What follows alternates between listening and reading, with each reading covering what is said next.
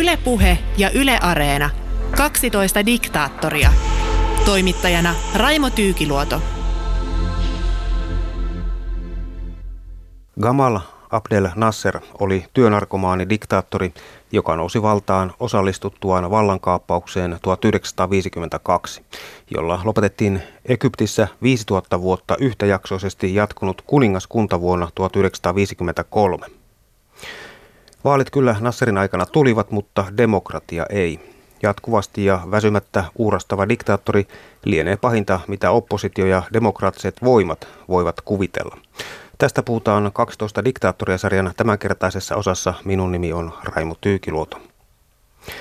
Yleensä diktaattorit ovat aika nopeasti sopeutuneet leppoisaan elämäntyyliin ja delegoineet työt uskotuille miehille. Nasser oli toista maata. Hän oli ahkera ja asui vaatimattomasti, mutta yhtäläisyyksiä muihinkin diktaattoreihin toki oli.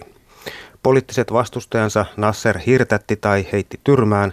Nasserin ajoilta tuttua olivat myös turvallisuusjoukkojen yölliset vierailut.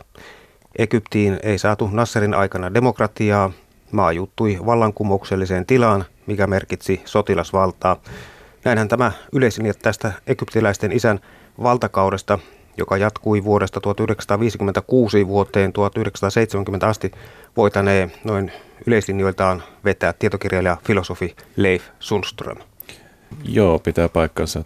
Hän oli tosiaankin diktaattorien joukossa niitä kaikkein ahkerimpia. Teki kahdeksantoista-tuntisia työpäiviä. Hän oli kyllä mielivaltainen myöskin ja vainoharhainen. Hyvin tyypillisiä piirteitä ainakin diktaattoreille. Mutta hänessä oli kyllä tiettyä tämmöistä inhimillisyyttäkin. Eli, eli hän ei ollut ihan pahimmasta mahdollista päästä kiihkoilija, eikä ehkä juonittelijakaan. Kuten tässä todettiin, niin hän asui vaatimattomasti ja hänen perheensä ei nauttinut mitään erityisiä etuoikeuksia. Lapsilla ei esimerkiksi ollut henkivartijoita koulussa, toisin kuin kaikilla muilla hallituksen jäsenten perheillä. Eli hän koki olonsa aika turvatuksi ilmeisesti. No, häntä vastaan tehtiin useita murhayrityksiä ja kyllä hänen henkeään uhattiin, mutta hän ei paljonkaan tinkinyt tästä, että hän, hän halusi olla siellä, kulkea egyptiläisten joukossa avoautolla ja tavata tavallisia egyptiläisiä.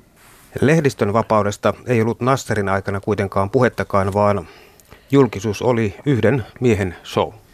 Joo, jos se otetaan tähän kontekstiin, niin ei arabimaissa hirveän paljon lehdistysvapautta ole ikinä ollutkaan, että siinä mielessä Nasser mikään hirveän poikkeuksellinen ollut. Aikanaan Nasserin puheet uusittiin useimpaan kertaan, mutta tämäkin lienee paikallinen käytäntö. No joo, ja Nasser oli kyllä hyvä puhuja, että hänen puhetaan saattoi kuunnella useammankin kerran. Joo, hänessä oli kyllä karismaa, että, ja hän oli ulkoisesti hyvin, hyvin edustava hahmo. Hän oli komea. Ihan siinä ennen kuolemaansa niin hän, hän vähän niin kuin ennenaikaisesti vanhentui, hän harmaantui todella paljon ja, ja hänessä näkyy se uupumus. Kerrotaan, että hän tavoitti sanoillaan kansan, eli, eli tavallaan osasi puhua kansalle niin sanotusti sen omalla kielellä. Joo, tämä oli osittain tarkoituksenhakuista. Hän pyrki olemaan tällainen kansanmies, mihin liittyy tämä asumismuotokin. Hän ei hallinnut mitään hirveitä palatsia, eikä, eikä hänen tililtään löytynyt valtavasti rahaa, että hän, hän kyllä pyrki olemaan niin kuin aika vähän ta- tavallinen egyptiläinen.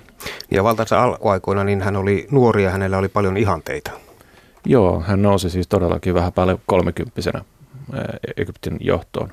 Tämä vallankumous, joka tapahtui viisikymmentäluvun alussa, niin hänhän oli siinä se keskeinen hahmo, vaikka sitten pari vuotta pysyikin siinä vähän taustalla. Voidaanko sanoa, että Nasser oli populisti?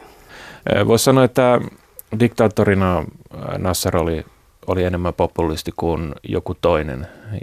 Kaikki diktaattorit eivät ole ajatelleet yhtä paljon, että mitä kansa heistä ajattelee.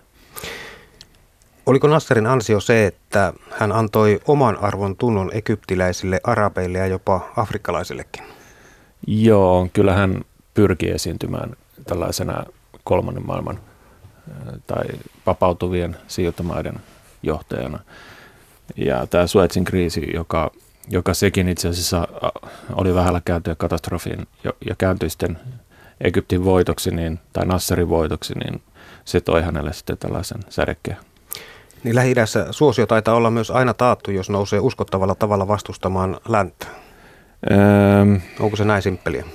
No ehkä ei välttämättä. Ehkä tärkeää on pitää niin tavallaan kiinni omasta arabien identiteetistä, mutta kyllähän siellä Yhdysvaltoihin ja aikana Neuvostoliittoon tukeuduttiin ja, ja myöskin Nasser joutui, hän haki tukia molemmilta, mutta ei oikeastaan saanut sitä koskaan kummaltakaan. Nasseria pidetään yhtenä historian merkittävimmistä arabijohtajista ja hän oli arabinationalismin keulakuva tuhatyhdeksänsataaviisikymmentä- ja kuusikymmentäluvuilla. Pääministerinä tuhatyhdeksänsataaviisikymmentäneljä ja presidenttinä tuhatyhdeksänsataaviisikymmentäkuusi - tuhatyhdeksänsataaseitsemänkymmentä. Ulkopuolisen on kuitenkin työlästä keksiä vankkoja perusteita diktaattori Nasserin maineelle ja suosiolle. Kyllä se itsessään se vallankumous, joka tapahtui viisikymmentäluvun alussa, niin se, se kuitenkin toi uudistuksia tullessaan. Se toi maareformin. Egyptihän oli siis lähes feodaalinen maa. Siellä maanomistajus oli keskittynyt hyvin pienelle yläluokalle ja Nasser tai nämä vapaat upseerit, mikä oli tämä, tämä sotilasjoukko, joka tämän vallankumouksen toteutti, niin se sai aikaan maareformin ja, ja myöskin muita sosiaalisia uudistuksia. Nasserin aikana muun muassa egyptiläisten koulutustaso nousi selvästi. Ja hän pitikin sitä ennen kuolemaansa parhaana saavutuksenaan. Eli ihan tavalliset egyptiläiset lähes tulotasosta riippumatta saattavat kouluttautua. Mutta sosialismi, tämä Nasserin sosialismi ei kuitenkaan kansaa vaurastuttanut. No ei, Egypti hän on ä, luonnonvaraltaan aika köyhä verrattuna johonkin muihin arabimaihin, Saudi-Arabia esimerkiksi. Et siellä ei öljyä ole juuri lainkaan ja, ja tota, Egyptin väkiluku kasvoi todella rajusti. Ja, ja maahan on täysin riippuvainen Niilin tuomasta vedestä ja Niilin ympärillä olevasta viljelysalasta. Ja kyllähän Egyptin talous oli, ei se lähtenyt kukoistamaan ja, ja päinvastoin sitten Nasserin kuollessa, niin Egypti oli aika paljon riippuvainen vauraampien arabimaiden taloudellisesta tuesta. Niin arabien yhtenäisyyskään ei koskaan ollut lähelläkään toteutumista, mitä Nasser yritti. Sen verran kuitenkin, että Syyrian kanssa saatiin sitten tämä muutaman vuoden kestänyt liitto, Yhdistyneet arabitasavallat, mutta se oli hyvin epätasainen liitto ja Syyriä kohdeltiin vähän niin kuin alusmaata siinä kuitenkin. Egypti oli jotenkin paljon suurempi ja merkittävämpi tässä. Ja syyrialaiset sitten olivat tyytymättömiä ja irtautuvat tästä liitosta. Mainittakoon, että, että kun liitto toteutui, niin sitten Nasser vasta ensimmäisen kerran meni Syyriaan. Toisin sanoen hänestä tuli sellaisen maan presidentti, jossa hän ei ollut koskaan aikaisemmin käynyt. Ja Nasserin aikana Egypti vielä hävisi Sinain-Niemimaan Israelille sodassa tuhatyhdeksänsataakuusikymmentäseitsemän, mutta tämäkään ei hänen valta-asemansa horjuttanut. Tämä sota itse asiassa oli kyllä aika ratkaiseva hänen, hänen tota uralleen, että hänen seuraajansa Anwar Sadat totesi myöhemmin, että Nasser oikeastaan kuoli jo vuonna tuhatyhdeksänsataakuusikymmentäseitsemän. Tämän jälkeen hänen oma henkilökohtainen terveytensä alkoi luuhistua ja hän kuoli kolme vuotta myöhemmin. Hän kätki sen niin paljon kuin pystyi. Ja tämän sodan jälkeen niin kuin Egypti kyllä menetti vähitellen sen johtoaseman arabimaailmassa. Eli yhä entistä enemmän niin kuin arabin nationalismin sijasta alkoi tulla islam yhteiseksi ideologiaksi ja, ja rahoitus arabimaailman yhteisille hankkeille, niin se tuli ennen kaikkea näistä öljyvaltioista. Eli vuoteen tuhatyhdeksänsataakuusikymmentäseitsemän asti Nasser oli selvästi ollut arabimaailman johtaja, mutta, mutta kuuden, vuoden tuhatyhdeksänsataakuusikymmentäseitsemän jälkeen niin sekä Egypti että Nasserin asema horjui. Ja myöskin sisäpoliittisesti, hänellähän oli siinä erilaisia uhkia, muslimiveljeskunta, joka oli yrittänyt murhata hänet useampaan kertaan. Ja sitten myöskin armeijan sisällä hänen, hänen lähimiehensä Amer epäiltiin jopa, että, että tämä suunnittelisi vallankaappausta. Nasser itsehän oli myöskin armeijan miehiä, oli eversti silloin kun vallankumous toteutui, mutta, mutta hän, hän jotenkin otti tavallaan etäisyyttä armeijaan, ehkä sen takia, että halusi esiintyä kansanmiehenä. Hän muun muassa luopui univormun käytöstä. Eli hyvin useinhan diktaattorit, jotka, joilla ei välttämättä ole mitään sotilaskoulutusta, esimerkiksi Stalin, alkaa sitten vallassa ollessaan käyttää univormua, mutta Nasserille tuli toisinpäin. Hän oli alkuaan upseeri, mutta sitten kun nousi valtaan, niin luopui univormusta. Vielä tästä vuoden tuhatyhdeksänsataakuusikymmentäseitsemän sodasta voisi sanoa sen, että hän tämän jälkeen piti T V-puheen, jossa hän, hän sanoi luopuvansa vallasta. Ja se saattoi olla täysin taktinen ele, koska sen jälkeen sitten kansa ryntäsi kadulle huutamaan, että, että he haluavat Nasserin pysyvän vallassa. Niin, tietokirjailija ja filosofi Leif Sundström, olisiko niin, että arabimaailma on aika eripuraista joukkoa kaiken kaikkiaan, ja eräs Nasserin kyky oli, että hän näytti ulospäin vahvalta ja karismaattiselta johtajalta, ja kykeni arvovallallaan tarpeen vaatiessa niin tasoittamaan arabimaailman sisäisiä ristiriitoja?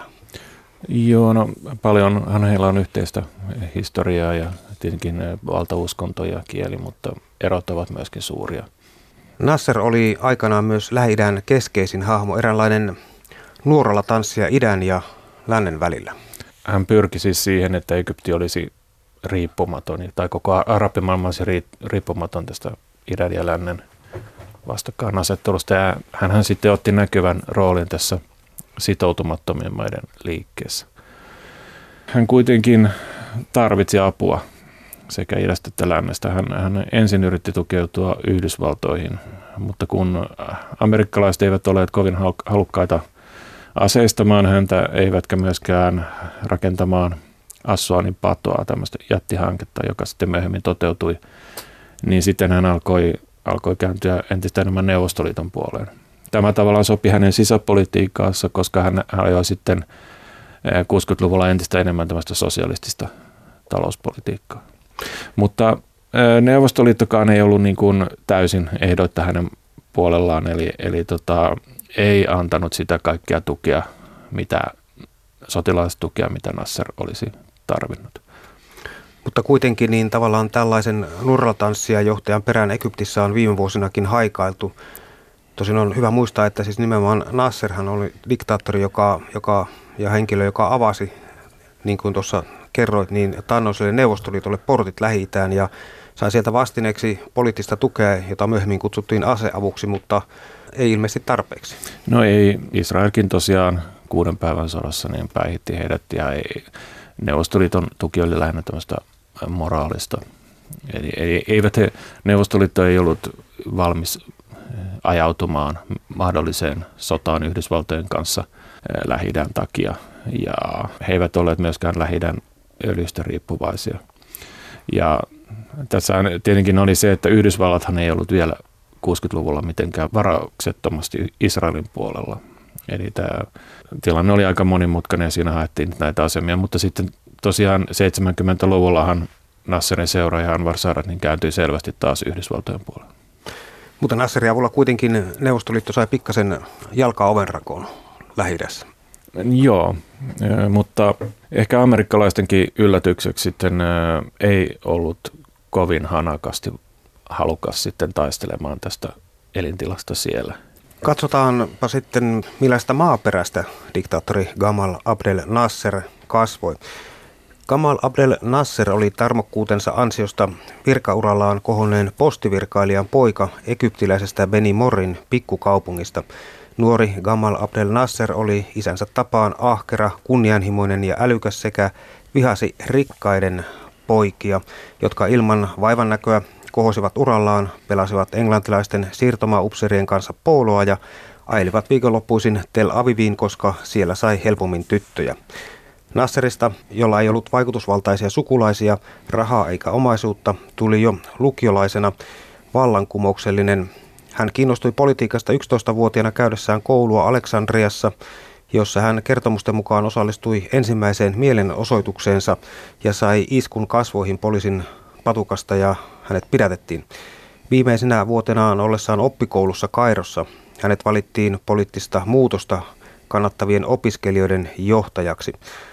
Maaliskuussa tuhatyhdeksänsataakolmekymmentäseitsemän hän meni kuitenkin sotilasakatemiaan, ryhtyi sotilaaksi ja jätti poliittisen toiminnan. Upseeriakatemiassa hän tapasi samanmielisiä henkilöitä, muun muassa Anwar Sadatin. He vihasivat kuninkaallisen kaartin keikariupseereja. Nasser ja Sadat alkoivat suunnitella sotimisen ohessa jo tuolloin vallankaappausta karkottaakseen Iso-Britannian Egyptistä. tuhatyhdeksänsataaneljäkymmentäluvun lopulla Nasser taisteli Palestiinassa juutalaisia vastaan. Hän oli myös solminut avioliiton rikkaan mattokauppiaan tyttären kanssa. Hävittyään tämän sodan juutalaisia vastaan hän piti sitä häpeällisenä. Nasser sai tietonsa, että sotilaiden taistellessa juutalaisia vastaan Egyptin kuningas Farouk oli käynyt asekauppaa juuri juutalaisten kanssa ja ehkä jopa ostanut toimimattomia aseita. Tämä oli Nasserille viimeinen pisara ja hän kokosi ympärilleen joukon nuoria upseereita ja päätti syöstä Iso-Britannian tukeman kuningas Faroukin vallasta. Näinhän se jotakuinkin meni. Joo, vallankumoushan oli aika helppo ja veretön. Nasserille ja monille muillekin arabeille jää tästä sodasta sellainen maku, että, että siinä niin kuin hävittiin liian helposti huonon johdon takia. Ja tämä niin kuin oikeastaan vakuutti hänet siitä, että kuningaskunnasta täytyy päästä eroon. Nasser johti sotilasryhmän Kuningas Faroukia vastaan ja sotilasvallan kaappaus nosti valtaan sotasankarin Mohamed Naguibin, joka julisti tuhatyhdeksänsataaviisikymmentäkolme monarkian päättymisestä ja julisti itsensä presidentiksi. Nasser oli tämän vallankaappauksen voimahahmo kuitenkin. Tarvittiin kuitenkin vähän vanhempi upseeri, kenraali, joka siinä sitten pari vuotta oli keulakumana. Niin kerrotaan, että kuningas Farouk ei pyristellyt pahemmin vastaan, vaan oli jopa iloinen saadessaan lähteä kuninkaallisella jahdilla pakoon, todennäköisesti downshiftaamaan eli leppoistelemaan jollekin paratiisisaarelle. Ja jos oikein muistan, niin Farouk taisi kuolla Italiassa Caprin saarella. Joo, niin taisi. Et, tota, kerrotaan, että hän, hän jopa tervehti näitä upseereita sitten laivan kannelta. Upseerit tervehtivät takaisin. Tämä oli aika tämmöinen sopuratkaisu. Että. Tämä Egyptin kuningas Faroukkin oli perin mielenkiintoinen tapaus, sillä hän peri valtaistuimen jo kuusitoistavuotiaana ja herätti pian huomiota kansainvälisenä playboyna ja vauhdin ystävänä, joka oli saanut ensimmäisen autonsa jo yksitoistavuotiaana. Ja jos joku auto yritti ohittaa hänet, hän yksinkertaisesti ampui sen renkaat puhki. No, en tiedä tästä yksityiskohdasta, mutta... Näin, näin huhut kertovat. Joo, no, tai tarinat. En, siis en epäile, että näin ei olisi voinut olla. Että kyllähän tota, nämä Lähi-idän monarkit ovat olleet kaikenlainen yläpuolella ja Saudi-Arabiassa muun muassa ovat edelleen. Kuningas Farouk oli uskomattoman rikas ja kavereinen omisti yhdeksänkymmentä prosenttia Egyptin viljeltävästä pinta-alasta, joten raha oli varmasti säästössä sen verran, että hän vaihtoi ilmeisesti aika mielellään vallan vapaa-aikaan, eikä kansa noussut myöskään kaduille kapinoimaan riistiänsä puolesta. Voiko olla niin, että ahneen kuninkaan jälkeen lähes jokainen diktaattori tuntui ainakin aluksi järkevältä valinnalta? Onko tässä ikään kuin jonkinlainen näköharha tai sumuverho, joka taakse ei pysty heti näkemään? No, Nasserin saavutus oli, tai yksi suurista saavutuksista oli sitten tämän, tämän vanhan elitistisen vallan kumoaminen. Että va, vaikka se nyt ei tuonut mitään hyvinvointivaltiota, niin varmasti se tavallaan oli ihan hyvä, hyvä asia. Että yhä edelleenhän esimerkiksi Saudi-Arabiassa niin varallisuus on keskittynyt aika paljon yhdelle suvulle. Eli, eli tota, tavallaan tässä Nasserin vallankumouksessa oli oma pointtinsa ja monethan kuitenkin pitivät häntä esikuvana, muun muassa Muammar Gaddafi, joka kaikista huonosta puolistaan huolimatta loi Libyaan jonkinnäköisen hyvinvointivaltion. Siellä se oli paremmin mahdollista, koska Libyalla oli jo öljyvaroja ja väestö oli huomattavasti pienempi. Niin kuin tällä hetkellä tarkastellaan Libyaa, niin voidaan sanoa, että Gaddafi loi hyvinvointivaltion. Joo, kyllä varmasti ainakin nykyisin. Niin pahoin sillä tällä hetkellä voidaan. No sitten takaisin despoottin eli Nasserin ja Nagubi. He ajautuivat aluksi toisiaan vastaan, kun sotasankari Naguib ei tiennyt ollensa vain vallankaappauksessa niin bulvaani, bulvaanin roolissa ja valta siirrettäisiin sitten Nasserille, jos sotilaskaappaus onnistuu. Vallankumousneuvosto julisti Nasserin pääministeriksi tuhatyhdeksänsataaviisikymmentäneljä. Tie presidenttiydelle ja viisitoistavuotiselle diktatuurille avautui tuhatyhdeksänsataaviisikymmentäkuusi. Naguib asetettiin kotiarestiin, jossa hän eli aina vuoteen tuhatyhdeksänsataaseitsemänkymmentäkaksi asti, kunnes Nasserin jälkeinen presidentti Anwar Sadat armahti hänet. Nasser monien muidenkin diktaattorien tavoin, niin eihän näitä vanhoja liittolaisia nyt sitten välttämättä loppuun asti suosinut. Että muun muassa tämä, hänen paras ystävänsä lähiliittolaisensa Amer joutui sitten syytösten kohteeksi. Tähän liittyy tällainen tapaus, että Nasser yritettiin murhata jo ennen presidenttiyttään. Tällöin hän, hänestä syntyi jonkinnäköinen legenda, eli, eli oliko se nyt, häntä kohti ammuttiin kahdeksan laukausta. Ampuja oli erittäin huono muslimiveljeskunnan jäsen, ja, ja Nasser ei keskeyttänyt puhetta näiden laukausten aikana. Hän vain totesi hyvin tunteenomaisesti, että jos minä kuolen, niin... niin tota, se, se ei merkitse mitään, että jokainen teistä on Nasseria. Se oli kuitenkin hyvin tämmöinen tunteenomainen ja, ja, ja tämä hänen rohkeutensa tässä tilanteessa, niin, niin se loi sitten tällaisen sädekehän ja legendan. Nasserin haaveena oli yhdistää egyptiläiset yhdeksi vahvaksi kansaksi, mutta hän pettyi raskaasti, kun huomasi, että jokaisen huulilla oli sana minä. Nasser itse luonnehti sitä elämänsä suurimmaksi järkytykseksi. Eli Nasser ei ilmeisesti kuitenkaan tuntenut kansansa itsekästä luonteenpiirrettä kovinkaan hyvin. Hänellä oli ehkä korkeampia ihanteita, mitä keskimääräisellä egyptiläisellä oli. Että tämä arabinationalismi johon hän halusi valtionsa valjastettavan, niin, niin se, se kävi Egyptille kuitenkin aika kalliiksi. Egyptihän oli nimeltään Yhdistynyt arabitasavalta suurimman osan Nasserin valtakautta, eli tuhatyhdeksänsataaviisikymmentäkahdeksan - tuhatyhdeksänsataaseitsemänkymmentäyksi. Tämä kertonee siitä, että Nasserin tarkoitus oli yhdistää koko arabimaailma, mutta hän tajusi, että tehtävä oli mahdoton, kun edes maanmiehiään ei saada yhteen ruotuun, eli näin. Syyrian hän sai siihen tavallaan mukaan, mutta, mukaan, mutta, mutta siihen se jäi. Siihen se jäi, että sekin kesti vain kolme vuotta. Ja Nasserhan ei esimerkiksi niin kuin tiedostanut tätä taloudesta jakoa, mikä tässä oli. Että hän, hän niin kuin suhtautui tavallaan öljyvaroihin niin, niin melkeinpä kielteisesti. Hän katsoi, että, että se jakaa arabimaailman kahtia, rikkaisiin ja köyhiin. Ja tämähän nyt osittain on ollut vaan väistämätöntä, että näinhän sitten tapahtuikin. Jopa niin kuin Nasserin elinaikana siinä viimeisenä vuosina hänkin joutui myöntymään siihen, että nämä öljyvaltiot alkoivat myöntää apua sitten Egyptin ja Jordanian kaltaiselle maille, joilla ei ollut öljyvaroja. Ja jonkinlaisia tällaisia spekulaatioita on ollut, että sen Nasserin arabimaailman yhdistämistavoitteen takana olisi ollut nimenomaan se, että ympärillä oli öljyvaltioita. Hän olisi halunnut päästä öljyn käsiksi. Niin, kyllä varmasti joo. Ja Saudi-Arabiallahan ei ollut mitään intressiä antaa, antaa öljyvarojaan muiden käyttöön, varsinkaan Nasserin, jota he pitivät siis. Nasserhan oli muslimi. Ihan tunnustuksellinen muslimi, mutta, mutta hän suhtautui kielteisesti poliittiseen islamiin ja uskonnon ja politiikan, uskonnon ja valtion tämmöiseen tiukkaan liittoon, mikä taas Saudi-Arabialle on aivan olennaista. Yle Puheessa kaksitoista diktaattoria.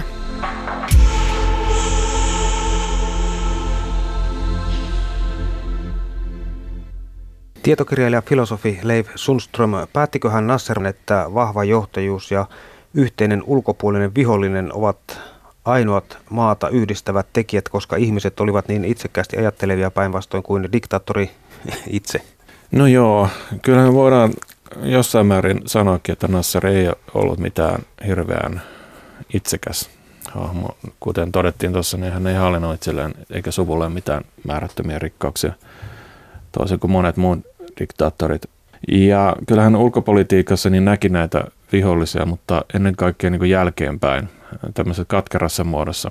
Hän koki, että kuuden päivän sodan jälkeen hän, hän yritti antaa julkisuuden tämmöistä kuvaa, että amerikkalaiset olivat olleet Israelin puolella sotimassa, vaikka se ei pitänyt paikkaansa.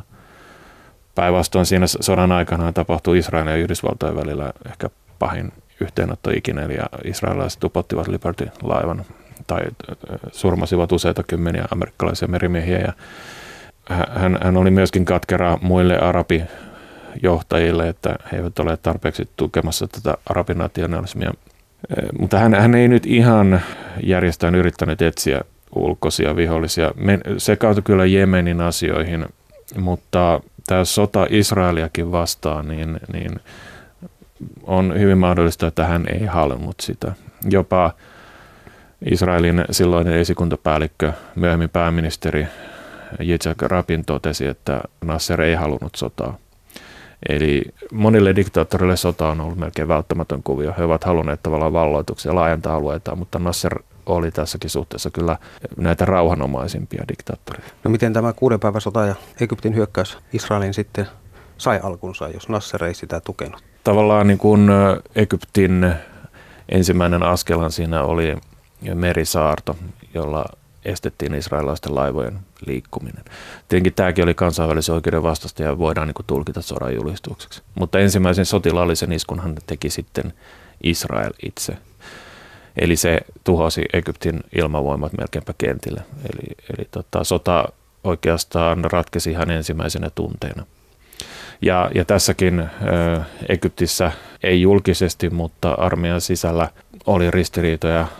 Lähimies Amerhan tosiaan olisi halunnut, että Egypti olisi tehnyt ensimmäisen iskun, mutta Nasser ei tähän suostunut.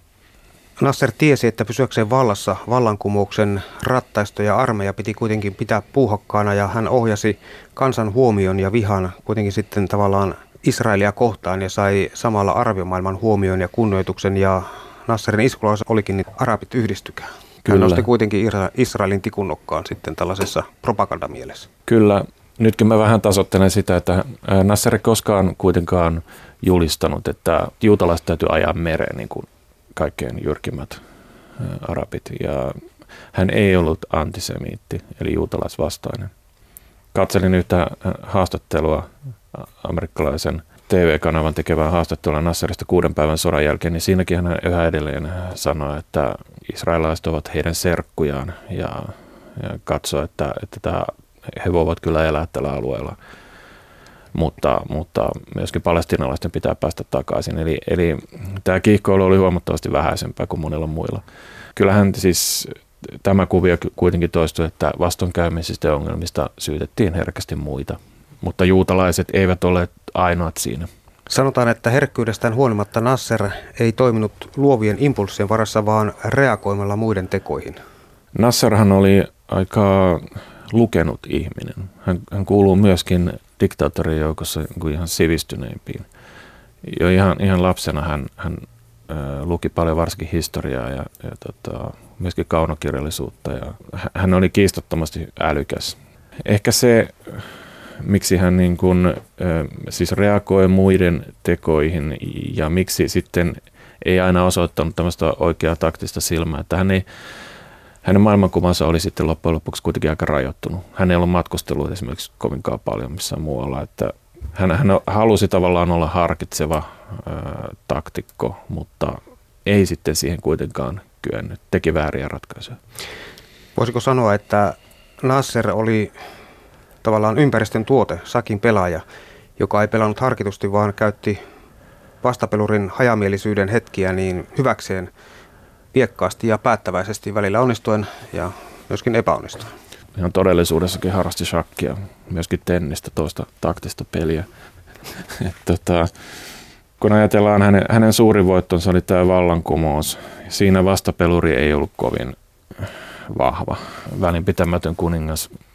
Ja Suetsin kriisi olisi voinut kääntyä ihan toisin. Se, ehkä enemmän onni kuin hänen oma harkintansa pelasti siinä. Se, että amerikkalaiset ja neuvostoliittolaiset teki tämmöisen epäpyhän allianssin ja tulivat pelastamaan hänet, kun Ranska, Britannia ja Israel olivat miehittämässä Suetsin kanavaa. Että sekään ei ollut sotilaallinen voitto ja, ja olisi voinut kääntyä toisin. Se oli vähän niin kuin Hitler teki Reininmaan miehityksen. Jos ranskalaiset olisivat siinä vaiheessa tulleet väliin, ja, niin, niin saksalaiset joukot olisi työnnetty takaisin ja voi olla, että Hitlerin ura olisi mennyt ihan toisin. Ja tässäkin oli siihen aineksia. Ja myöhemmin niin ei, ei Nasser saanut tällaista poliittista voittoa, puhumattakaan sotilaallisista. Niin kuin tuossa äsken jo totesit, niin kehuttiin yleisesti, että Nasserin äly oli loistava, varsinkin kun kyse oli juonien punomisesta. Hän oli siinä tietojen mukaan aikamoinen mestari. Öö, no tavallaan. Sanan varsinaisessa merkityksessä. Mestari. No joo. Tosin kun näiden diktaattorien elämänkertoja lukee, niin eihän ihan mene mestariluokkaan. Jos ajatellaan niin kuin Stalinia ja Hitleriä, niin kyllä nämä, kyllä nämä kaverit oli, varsinkin jotenkin Stalin tuntuu, on ylivertainen. Että kyllä Nasser, Nasserilla niin kuin, ottaen huomioon sivistyneisyytensä, niin tota, oli kuitenkin sitten myöskin paljon tämmöisiä ihan vainoharhaisia, irrationaalisia piirteitä. Että hän ei aina käyttänyt semmoista kylmää harkintaa ja, ja pelannut peliä niin, että, että se olisi tota, se olisi tavallaan niin kuin toiminut todella hänen edukseen. Että hän, hän muun muassa muslimien veljeskuntaa niin kuin vainosi todella säälimättömästi ja teloitutti heidän, heidän johtajansa, ideologisen johtajansa. Ja, ja ehkä tässä tilanteessa olisi voinut ajatella, että hän olisi vähän niin kuin muslimina tullut vastaan ja antanut muslimien veljeskunnalle vähän niin kuin periksi ja tavallaan niin kuin syleillyt heidät mieluummin kuoliaksi. Nyt muslimien veljeskunta edelleen elää Egyptissä. Ei hän saanut sitä koskaan nujerretuksi. Samaten niin kuin hän, hän vainosi maansa kommunisteja ja, ja tämän takia muun muassa Neuvostoliitto ei koskaan tullut mitenkään täysin rinnoin tukemaan häntä. Nasserin huumorintajun sanottiin olleen vahingon iloista, eli hän nauroi muille, mutta ei kestänyt muiden itsensä kohdistuvaa huumoria. Joo, no tämähän on aika... Harva diktaattorista on Joo, ei häntä, ei häntä pilkattu. Mutta ehkä se henkilöpalvonta olisi voinut olla vielä olosuhteet huomioon ottaen vieläkin suurempaa. Nasser joutui diktaattorin urallaan kaikkea noin kymmenen salamurhayrityksen kohteeksi. Eräs ampuja ehti ampua useita kertoja, mutta ei osunut diktaattoriin. Diktaattori totesi kylmän viileästi, että pysy vallassa, kunnes ampujat osuvat. Aika kovaa ja järkkymätöntä puhetta. Monet neuvoivat häntä, häntä pitämään enemmän huolta turvallisuudestaan, mutta hän, hän ei niin kuin koskaan esimerkiksi lapsille hankkinut henkivartijoita ja halusi ajella tässä ava-autossa. Nasser valitsi poliittisen seikkailun tien vaistonvaraisesti ja teki siten länsivalloista, jotka ensin olivat olleet hänen takanaan, vihollisia. Nasser avasi Itäblokille niin sanotusti Lähi-idän portit. Onko liian jyrkkä tulkinta? No, kyllähän Neuvostoliitto sai sitten arabimaailmassa jalansijansa Libyassa, Syyriassa. Ja sehän näkyy nyt Syyrian kohdalla vieläkin. Kerrotaan, että Nasserilla ei ollut neuvonantajia, hänellä oli vain ihailijoita, koska Nasser ei sietänyt ympäristössään persoonallisuuksia. Joo, varsinkin siis viimeisenä vuosina hän oli todella yksin. Kaikki nämä vanhat vallankumoustoverit, niin ne oli jotenkin siirretty muihin tehtäviin tai, tai kokonaan syrjäytetty. Jäljellä oli Abdul Hakim Amer, hänen ehkä jossain vaiheessa ainoa ystävänsä ja läheisen liittolaisensa. Hän oli armeijan komentaja. Ja, mutta heidän, heidän välinsä tosiaan, se ei ollut mikään yksiselitteinen, että, että kuuden päivän sodan jälkeen sitten välit kiristyivät. Ja välit oli ilmeisesti olleet kulissien takana kirjat jo ennen sitä. Ja, ja Amerhan sitten tosiaan sai syyt niskoilleen tästä sotatappiosta. Se ei ollut ehkä ihan täysin aiheetonta, että hänhän oli kerskonut, että armeija on aivan tip-top kunnossa ja, ja sota voitetaan varmasti. Ja hyvin suuri osa Egyptin armeijasta oli kuuden päivän sodan aikana vielä sidottu Jemeniin. Amer oli muutenkin, häntä pidettiin paitsi sotilasjohtajana epäkelpona, niin hän oli aika korruptoitunut hahmo. Hän oli luonut tavallaan tämmöisen elitistisen armeijan ryhmän Egyptin valtion sisällä ja, ja tämmöinen elitismi se Nasserin luonteelle ja hänen ajatusmaailmalleen sopinut. Mutta hän oli kuitenkin niin, niitä harvoja Nasserin niin sanotusti lähipiiriläisiä tai Ky- ystäviä, jos näin voi luonnehtia. Ystävä ehkä oli jo voimakas ilmaisu. Mutta. No kyllä jossain varassa oli ihan ystäväkin, että hän oli näitä vanhoja vallankumoustovereita, mutta, mutta tosiaan niin ristiriidat kärjistyivät ja sittenhän se loppu, ö, päätyi siihen, että Amer joutui, häntä, hän, hänet asetettiin syytteeseen ja ollessaan pidätettynä hän myrkytti itsensä, toisin sanoen teki itsemurhan. Ja ilmeisesti ainakin, jos ei nyt suora murha, niin häntä ehkä kehotettiin tekemään itsemurhan. Kaikkinensa upseerit olivat Egyptin parhaiten palkattuja henkilöitä, mutta Nasser itse asui vaatimattomasti samassa talossa, jossa hän asui perheensä vaimon ja viiden lapsen kanssa ennen valtaan nousua. Joku lisäsiipi sinne oli kai rakennettu vieraiden vastaanottamista varten, tenniskenttä ja uima-allas. Perhe ei kuulemma palatsin kolkoilla käytävillä viihtynyt. Joo, ei, ei Nasser ei halunnut suuria palatsia. Todellakin vastakohta jollekin Sauseskulle ja kansojen palatsille. Hän, hän asui siinä samassa asunnossa, missä oli everstinä ennen vallankumousta asunut. Hän ei suostunut muuttamaan mihinkään palatsiin. Ja Nasserin vaimo esiintyi harvoin ja usein vain valtiovierailujen yhteydessä. Pukeutuneena vaatimattomasti Nasserilla itsellään oli sentään räätälin ompelema puku.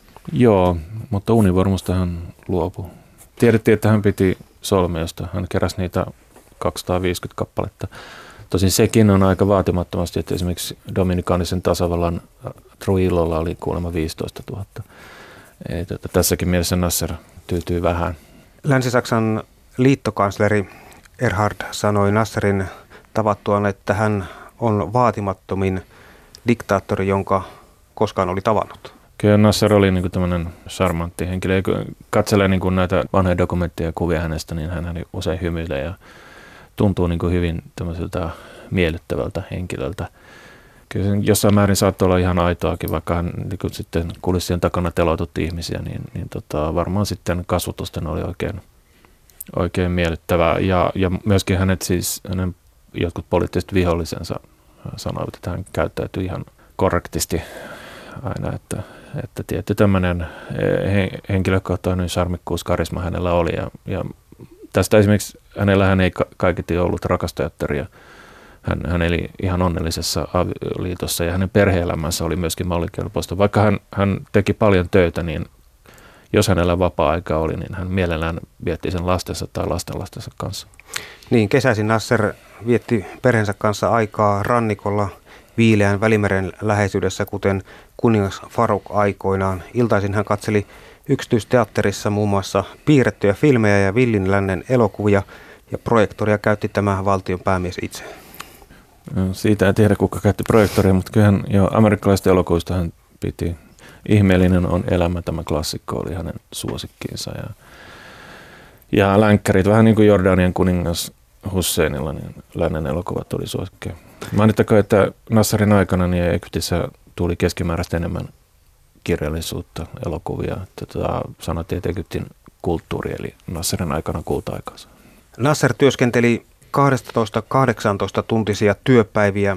Hänen asiamiehensä hankkivat hänelle tietoja Egyptin silmää tekevistä intiimimpiäkin.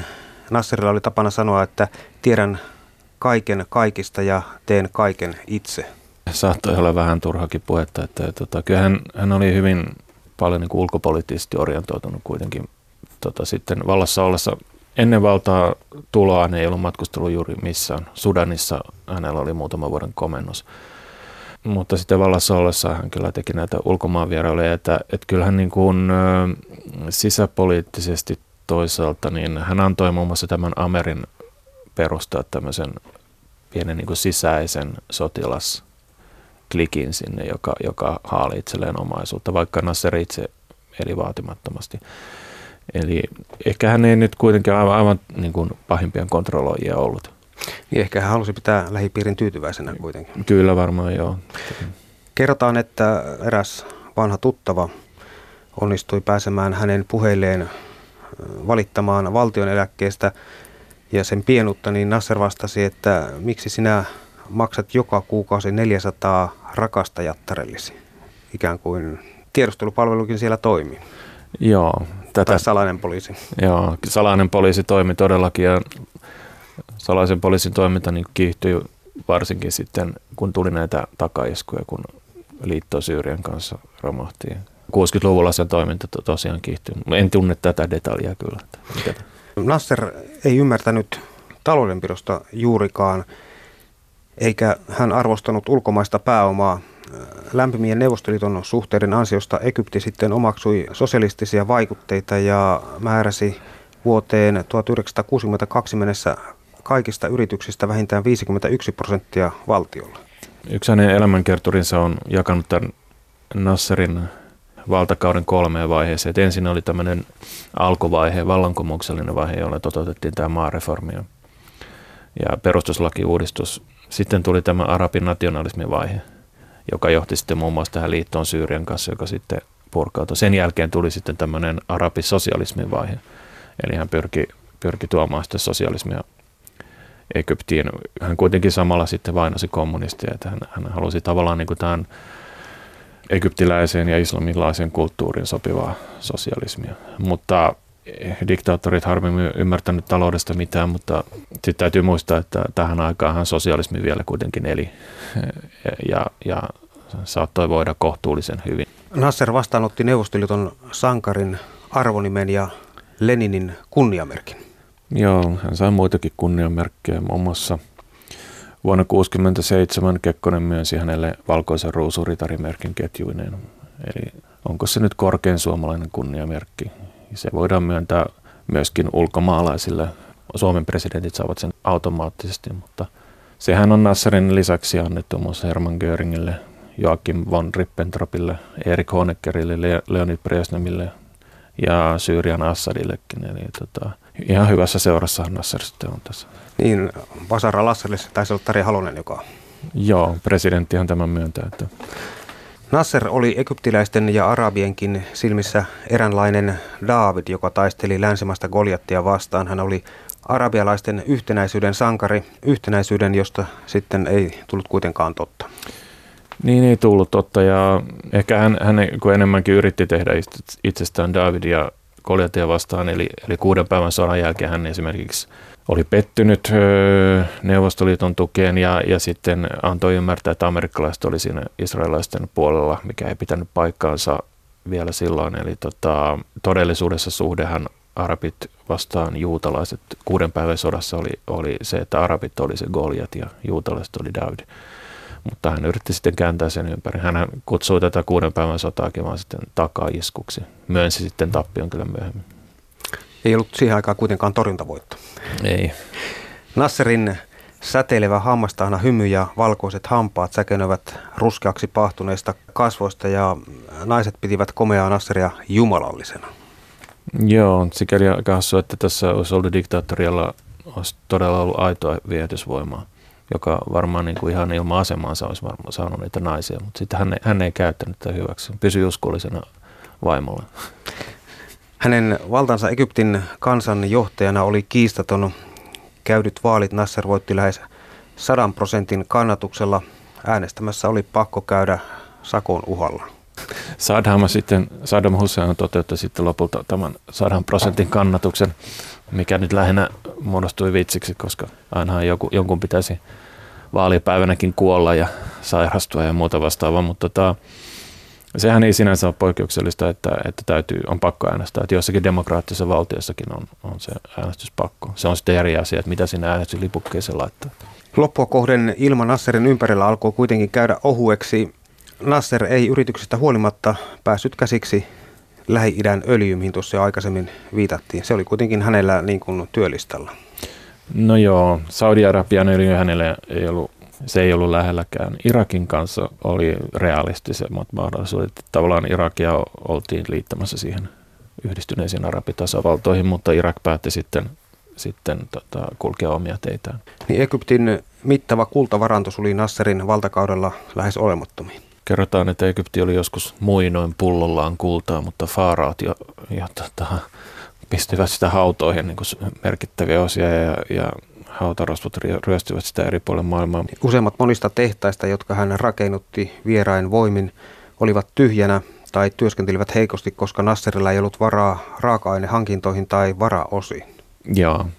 Ehkä se Nasserin koko valtakauden se heikkous oli se, että, että tota, hän, hän vähän yritti näytellä suurempaa osaa, mihin oli rahkeita.